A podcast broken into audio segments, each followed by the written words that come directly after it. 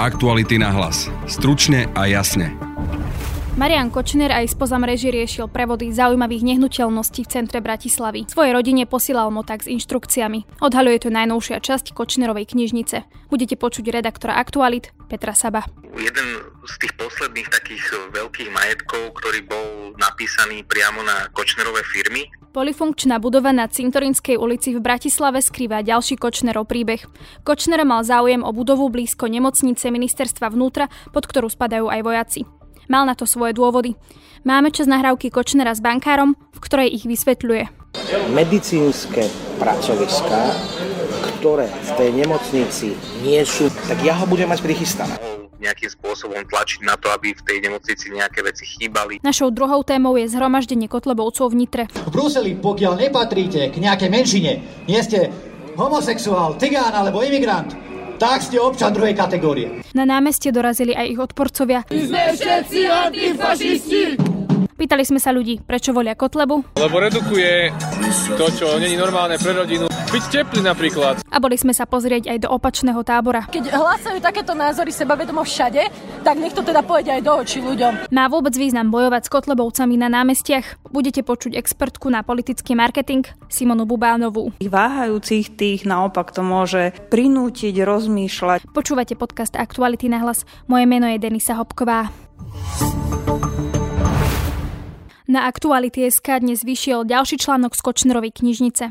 Marian Kočner spoza mreží a pomocou motáku inštruoval svoju dceru Andreu, čo má robiť s lukratívnymi nehnuteľnosťami v centre Bratislavy. No a dnes sú majetky prepísané na firmu, kde figuruje Kočnerová dcera aj so sestrou Karolínou. O téme sme sa rozprávali s autorom článku Petrom Sabom. Ešte predtým si však vypočujte časť motáku, ktorý prečítal Peter Hanák. Ahojte rodina. Pár inštrukcií pre najbližšie obdobie. Andy, Nahradíš ma v spoločnosti správa a inkaso pohľadávok, firma vlastní nehnuteľnosti na cintorinskej, byty a nebytové priestory. Kúpne zmluvy mi na schválenie vždy donesie Andrej a potom ich podpíšeš. Keď budeš na výpise z obchodného registra už konateľka, pôjdeš do Tatrabanky, vyberieš pár drobných, čo sú na účte a vypýtaš si od TB, nech ti vytlačia kompletný výpis z účtu od jeho založenia, ten odložíš. Potom založíš nový účet v novej banke. Buď to vo VUB, alebo lepšie ešte Unicredit. Číslo účtu dáš Peťovi Horvátovi, nech tam presmeruje platby za nájmy. Na SK dnes vyšla ďalšia časť Kočnerovej knižnice a píše o nej Petr Sabo, ktorého mám teda teraz aj na linke, pretože je momentálne doma a chorý. E, vítaj Peťo. Ahoj. Ako máme teda čítať tento motak, ako máme tomu rozumieť? Je to vlastne celé o tom, že Marian Kočner sa snažil uh, dať do bezpečia veľký majetok, ktorý sa skrýval v bytoch a nebytových priestoroch na, na Cintorínskej ulici v Bratislave a chcel na to teda využiť e, svoju najmladšiu dceru Andreu. Prečo mu tak záležalo na tých bytoch? Je to, dá sa povedať, je jeden z tých posledných takých veľkých majetkov, ktorý bol napísaný priamo na Kočnerové firmy a ktorý ešte stále vlastne bol voľne dostupný, pretože on kopu z toho svojho majetku má už zaisteného úradom špeciálnej prokuratúry. Keď, sa, keď si uvedomíme, že je to vlastne v hodnote až niekoľkých miliónov eur, tak naozaj to bolo pre neho veľmi dôležité, aby, aby, aby s tým mohol ďalej manipulovať. Vieme, že pôvodný Kočnerov plán sa napokon nezrealizoval. E, prečo? No môžeme predpokladať, že vlastne aj z toho dôvodu, že v tom istom období sa riešil, riešilo zaistenie majetku, respektíve prepadnutie majetku štátu pri Ladislavovi Bašternákovi, tak uh, možno si uvedomili, že taký priamy prevod uh, firmy z Mariana Kočnera na jeho dceru by mohol byť vnímaný ako, ako postup, ktorý sa dá ešte mm, orgánmi zvrátiť. To znamená, že mohli by takýto postup odporovať a mohli by povedať, že ten majetok v skutočnosti je stále Kočnerov a tým pádom ho zaistiť a nemohli by s ním ďalej nakladať. Práve z tohto dôvodu si možno uvedomili, že, aha, že, že musíme to urobiť trochu inak, tak zvolili ten postup s tým, že vlastne najprv zmenili konateľa vo firme Mariana Kočnera a až ten vlastne po, uh, po tom, ako sa stal konateľom, predal tie byty uh, firme, ktorá patrí dcerám Mariana Kočnera. Čiže takto tam oni vložili taký medzičlánok, e, vďaka ktorému e, teraz bude môcť Marian Kočner, respektíve rodina Mariana Kočnera hovoriť, že veď tie byty nepredával Marian Kočner, ale predával to konateľ, ktorý konal sám a ktorý mm, nemá s Marianom Kočnerom ako keby nič spoločné. V článku je časť nahrávky Kočnera so zástupcom banky, Medzinárodnej investičnej banky a zverejnila ho teda nadácia Zastavme korupciu. Lebo takto, ja, ja vám vysvetlím, že, že uh, prečo mňa tie priestory zaujímajú, čo sa stavia vedľa. No stavia sa tam nejaká vojenská nemocnica. No nie nejaká. Najmodernejšia vojenská nemocnica dovolím si povedať, že v Európe dnes. A táto vojenská nemocnica bude potrebovať pre budúcnosť, pretože e, nebude mať, nebude mať e, vo svojom portfóliu len slovenských lekárov, ale aj lekárov zahraničných. A bude potrebovať za A nejaké priestory, kde nejaký top lekári a top management budú bývať. A není nič krajšie, ako keď budú bývať cez ulicu. Za A. A za B sú určité medicínske pracoviská, ktoré v tej nemocnici nie sú naprojektované ani naplánované a ani tam nebudú, mm-hmm. ale budú pre chod tej nemocnice veľmi potrebné. A ja viem, aké to budú. Mm-hmm. Jasne, jasne. A ja mám dnes tú možnosť, že presne viem, čo tá nemocnica mať nebude, čo jej bude chýbať a viem byť pripravený a teraz už vám hovorím trošku zbytočne moc, hej, viem byť pripravený na to, že v čase, keď nemocnica vypíše výberové konanie na to, že potrebuje doplniť svoje portfólio nejakým pracoviskom, Jasne. tak ja ho budem mať prichystané. V tej nahrávke ide vlastne, dá sa povedať, o takú veľmi dôležitú vec, ktorá sa týka celej tej budovy na Cintorínskej ulici pretože vlastne túto budovu začala stavať firma, ktorá sa volala Dixia Solaris a tá si zobrala práve od tejto medzinárodnej investičnej banky 9 miliónový úver na výstavbu tejto budovy, ale vlastne tá firma, firma ju ten úver nesplácala.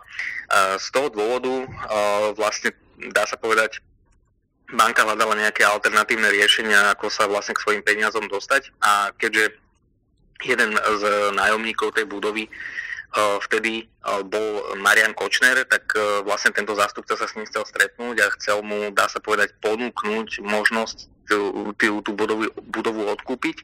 Dá sa povedať, že celý ten príbeh sa potom dotvára v, v mesiacoch alebo rokoch až po tej nahrávke, kedy vlastne tá firma, ktorá tú, tú budovu stavala, sa dostala do konkurzu a v rámci tohto konkurzu vlastne túto budovu e, Kočner nakoniec kúpil, ale on ju kúpil v podstate za sumu okolo nejakého 6,5 milióna eur, pričom podľa tohto zástupcu tej banky e, reálna hodnota tej budovy sa pohybovala na úrovni 15 miliónov eur.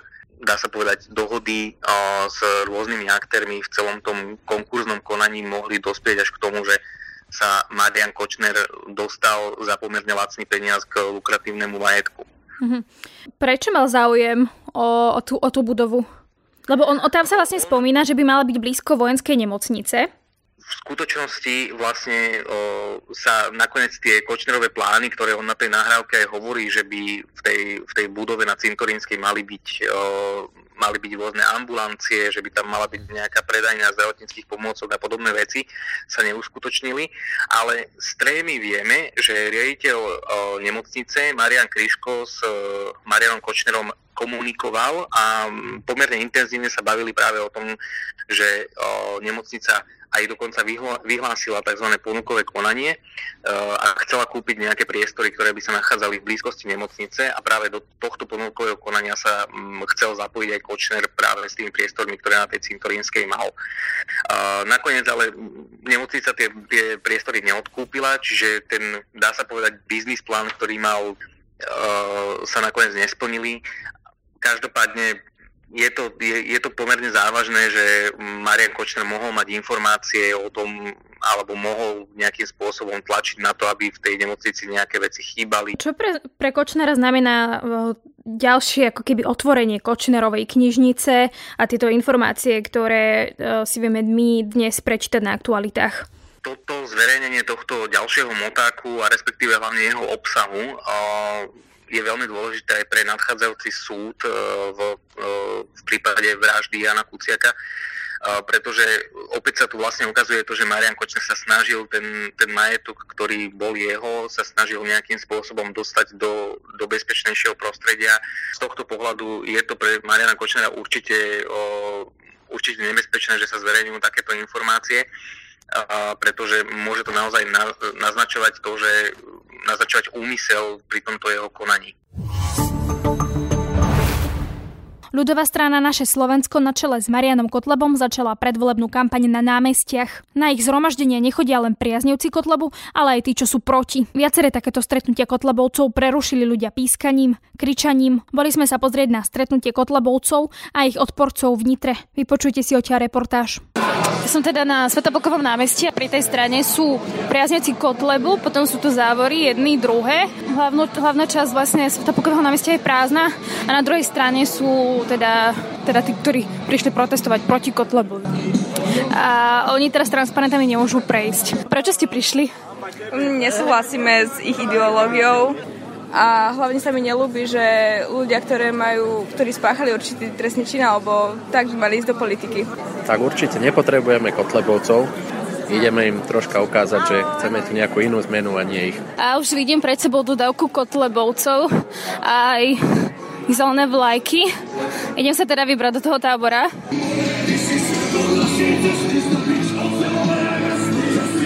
Sú to aj mladí, vidíme tu aj mladých s bomberami a kanadami aj dôchodcovia, aj rodiny s deťmi. Dobrý deň, môžem sa opýtať, som Hopková z Aktuály, tak som sa spýtať, prečo ste prišli sem? Podporiť nášho, nášho človeka, našich ľudí. Kotlebu. Áno. Kvôli čomu podporujete Kotlebu? Uh, lebo redukuje, redukuje to, čo není normálne pre rodinu a pre svet. Čo myslíte, že nie je normálne pre rodinu? Byť teplý napríklad. Čo vám na tom prekáža? Že sa nedá tak roznožovať ľudstvo. A nevadí vám, že napríklad Kotleba má na kandidátke ľudí, ktorí boli odsúdení za to, že zbili e, Černocha alebo že hajlujú na koncertoch? Nie, môže byť. To vám neprekáža? Aj nie, a už nechcem sa ani odprávať s vami. Na pódium už prichádza Milan Uhrík. Milan Mazurek. Ondrej Ďurica ďalší. Príjemné dobré popoludnie. Dovolte mi privítať vás na, na stretnutí predstaviteľov ľudovej strany naše Slovensko. Vítam medzi nami kandidátku do parlamentných volieb krajskú tajomníčku Andreju Hudecovú. Hovorcu našej strany Ondreja Ďuricu predsedu strany Doma Dobre inžiniera Vladimíra Chovana, predsedu strany Priama demokracia doktora Mareka Geciho a podpredsedu strany Národná koalícia doktora Mareka Oremusa. Petra Oremusa, pardon. Ďalej medzi nami vítam bývalého poslanca Národnej rady Slovenskej republiky, predsedu Východoslovenskej krajskej organizácie Milana Mazureka. A nášho europoslanca doktora Milana Uhrika. Teraz si vypočujeme štátnu hymnu Slovenskej republiky.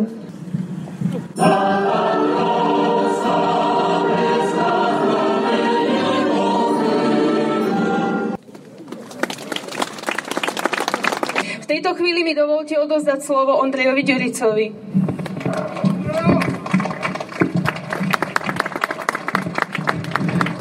Ja by som chcel v úvode naozaj veľmi pekne a srdečne poďakovať polícii za to, že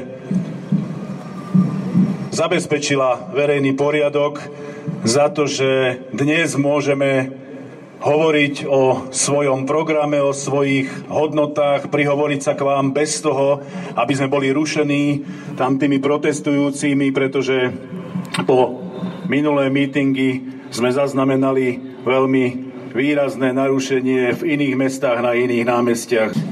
Začal čo v iných mestách, to, ako to hovoril aj Ondrej Ďurica, hovorca strany. Kotlebovci vždy rozpustili skôr to zhromaždenie, tak teraz to vyzerá, že nie, lebo tam vôbec nepočuť e, ruch z druhej strany, a teda e, tých, ktorí protestujú proti Kotlebovcom.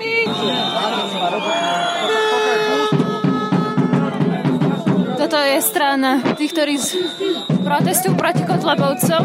Toto je hluk, ktorý vôbec nepočuť na ich stranu všetci antifašisti! Hovoríte na to, že sa k ním nedostanete, že vás nepustia pravdepodobne.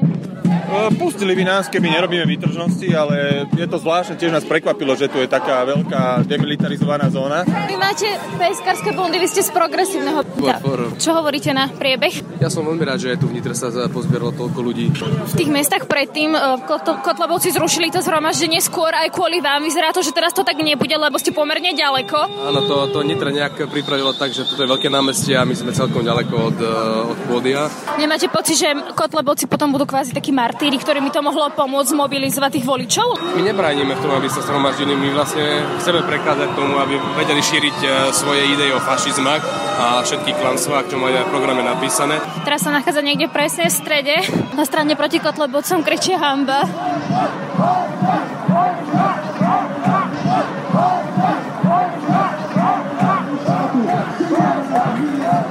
Teraz rečí Milan Mazurek. Súčasný predseda Národnej rady, ktorý strieda jednu kauzu za druhým, jednu priateľku krásnu za druhou, myslím tým to Andreja Danka. Tento človek si povedal, že nám je všetkým tak dobré, že nepotrebujeme lepšie cesty, nepotrebujeme vyššie dôchodky, nepotrebujeme lepšie platy a kvalitnejšie zdravotníctvo, ale potrebujeme 14 útočných amerických stíhačiek. Musíme to otočiť a nesmieme voliť nielen zlodejov, ale ani narkomanov a liberálnych kresťanov a podobné mutantské jednoducho veci, ktoré nemajú nič spoločné s realitou a musíme prísť 29. februára voliť. Spoločne Slovensko zachránime. Ďakujem pekne. Teraz bude rečniť europoslanec Milan Uhry. Bol som zvolený do Vinánstva do Bruselu a to, čo som tam zažil, ma naozaj šokovalo. V Bruseli, pokiaľ nepatríte k nejakej menšine, nie ste homosexuál, cigán alebo imigrant, tak ste občan druhej kategórie. Taká je jednoducho pravda. Svedčí o tom snaha legalizovať LGBTI agendu na všetkých frontoch. Veď sa len pozrite, čo tá Európska únia podporuje. Homosexuáli najprv žiadali registrované partnerstva. Povedali, dostaneme registrované partnerstva, nikdy nič nebudeme chcieť. Dostali ich, potom si začali pýtať manželstva. Dostali manželstva, potom si začali pýtať adopcie detí. Dostali adopcie detí, dnes sa o slovo Bruseli hlása pedofilii. Prečo ste prišli? No, pretože to je jediná najlepšia strana, aká tu je. Kvôli čomu? Čo kvôli čomu? Kvôli tomu, čo tu teraz hovorí. Aj sledujeme ich dlhšie, nie? Tak viem, čo hovorí. A ne, nevadí vám, že napríklad Milan Uhrik kritizuje Európsku úniu a poberá 10 tisíc eur? Lebo keď chcete niekoho poraziť, tak musíte ísť medzi nich, keď ni, nič iné vám neostáva. A nevadí vám, že majú na strane aj ľudí, ktorí boli odsúdení napríklad za to, že zbili Černocha? To sú vymyslené kauzy, ktoré sa snažia na, navodiť, že sú to rasistické nejaké útoky. Takých útokov máte po Slovensku a po celom svete milióna. No ale napríklad existovali aj fotky toho Černocha Černocha, ktorého zbil člen LSNS, alebo aj, alebo aj zvuk, kde háľujú a je to na koncerte pána Ďuricu. v každej strane mohli vyťahnuť milión všelijakých ľudí, ktorí sú tam a ktorí páchajú zlé trestné činy a tak čo, ako teraz to budeme posudzovať podľa nejakého jedného konkrétneho jednotlivca. Mám teraz pri sebe mladého muža, ktorý stojí v tábore, ktorý je proti Kotlebovcom. Bol si sa pozrieť aj na to zhromaždenie, ktoré majú Kotlebovci?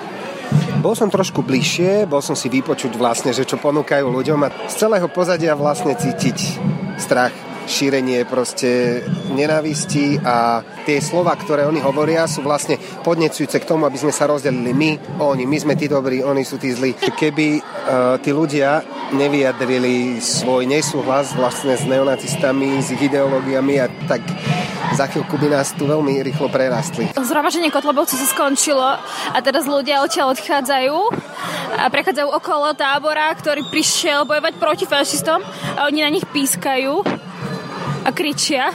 Asi teraz prišla úplne naj, najpätejšia atmosféra za celú dobu. Fašistov tu nechceme! Fašistov tu nechceme! Fašistov tu nechceme! Hamba! Hamba! Hamba! To je jedno. Teraz na nich kričia vymleté hlavy. Vymleté hlavy! Všimla, že ste taká silná skupina, ktorá kričí na, na tých ľudí, ktorí idú z zhromaždenia. Čo hovoríte na to, ako to tu dneska bolo? Spokojný, alebo by ste radšej šli k ním a rozprávali sa s nimi a tak? Nie, radšej by sme išli bližšie. Proste, aby prestali byť zbabelci, keď hlásajú takéto názory sebavedomo všade, tak nech to teda povedia aj do očí ľuďom. Na kotlebovské a antikotlebovské stretnutia nechodia len bežní ľudia, ale aj nové opozičné strany, napríklad za ľudí či progresívne Slovensko. Má význam bojovať s kotlebovcami na námestiach a získajú si takto nové strany voličov? Rozprávali sme sa s expertkou na politický marketing Simonou Bubánovou. Doteraz tí fašisti a kotlebovci mali akoby voľné námestia a vznikal z toho dojem, že oni sú tí jediní, ktorí majú takúto akoby revolučnú náladu a sú tí, ktorí sa tvária, že budú robiť poriadok. A takto sa ten priestor trošku zaplnil a dáva, dáva von úplne iný signál a ten signál je, že tých mierumilovných ľudí a ľudí, čo chcú demokratické postoje v spoločnosti, tých vyzerá byť, že je ich o mnoho viacej. Z hľadiska nejakej volebnej mm, kampane alebo získavania voličov nenaženie to Kotlebovi viac voličov tým, že on vlastne pôsobí ako keby ako nejaký martýr, ktorému nedovolia sa zhromaždiť. Pevne presvedčených a tých naozaj s týmito e, nacionalistickými a tvrdonacionalistickými e, názormi, týchto iba utvrdí. Ale to, že by boli v polohe martiera, si myslím, že je len taká akoby obava intelektuálov, ktorí, ktorí nie celkom veria tomu, že proste jednoducho ľudia sa riadia aj podľa toho, alebo masy sa riadia podľa toho, že ako, aké je prostredie okolo nich. A pre nich je to strašne dôležitý signál, e, že tí kotlebovci nie sú sami a že tých ľudí, slušných ľudí je tu o mnoho viac. No, lebo napríklad, keď sa pozrieme na nerozhodných voličov, ktorí vôbec nevedia možno koho voliť, ale sú skôr naklonení, že sú nahnevaní napríklad na smer a tie opozičné strany alebo tie liberálne im nič nehovoria, tak či toto im práve nemôže nahnať e, týchto voličov Kotlebovi? Toto si nemyslím. Ja si skôr naopak myslím, že medzi tými uh, 12,8% myslím, bolo to takéto najvyššie, čo bolo namerané percento pre uh, Kotlebovcov, že je strašne veľa ľudí tých, ktorí sú, že uh, áno, nehali sa presvedčiť antisystémom, nehali sa presvedčiť tými uh, heslami, že urobia poriadok, nehali sa presvedčiť tým krutým nacionalizmom, ale nechcú byť celkom fašisti a nechcú byť ani militantní a nechcú byť, nechcú byť ani zlobou spoločnosti. Tých váhajúcich, tých naopak to môže, môže prinútiť rozmýšľať o tom, že dobre, som naštvaný, ale musím rozmýšľať nejako inak, lebo takéto zlo naozaj nechcem. Tie protesty proti Kotlobovcom, keď sa niekde stretnú a zhromaždia, tvoria väčšinou teda bežní občania, ale pripojí sa, pripoja sa k ním aj niektoré strany, a teda konkrétne koalícia PS spolu a niekedy teda aj zo strany za ľudí. E, toto ako čítate? Ja si myslím, že je to správne, lebo je to konečne akoby dobrá téma. Lebo tá spoločnosť je už celá rozkričaná z jednej, z druhej strany o tom, že tu sa kradne, tu sa uh, valí korupcia, tu je všetko zle. Je dobre, že ukazujú, že sú za demokratické princípy a toto je ich postoj. Môžu na tom získať voličov? Ja si myslím, že určite áno, lebo pokiaľ budú, a to, to bude strašne veľa uh, voličov veľmi nerozhodných v týchto voľbách, uvedomujúci, že, ten, že tie voľby 2020 sú naozaj veľmi dôležité. Im to strašne pomôže, lebo im to vytriedí tú spoločnosť na prodemokratické sily a na tie, ktoré sú preto niečo schopné urobiť, alebo, alebo tie, ktoré sa na to len prizerajú. To je z dnešného podcastu všetko. Vypočuť si nás môžete cez Spotify a ďalšie podcastové aplikácie. Na dnešnom podcaste spolupracoval Jan Petrovič a Peter Sabo. Pekný víkend želá Denisa Hopková. Aktuality na hlas. Stručne a jasne.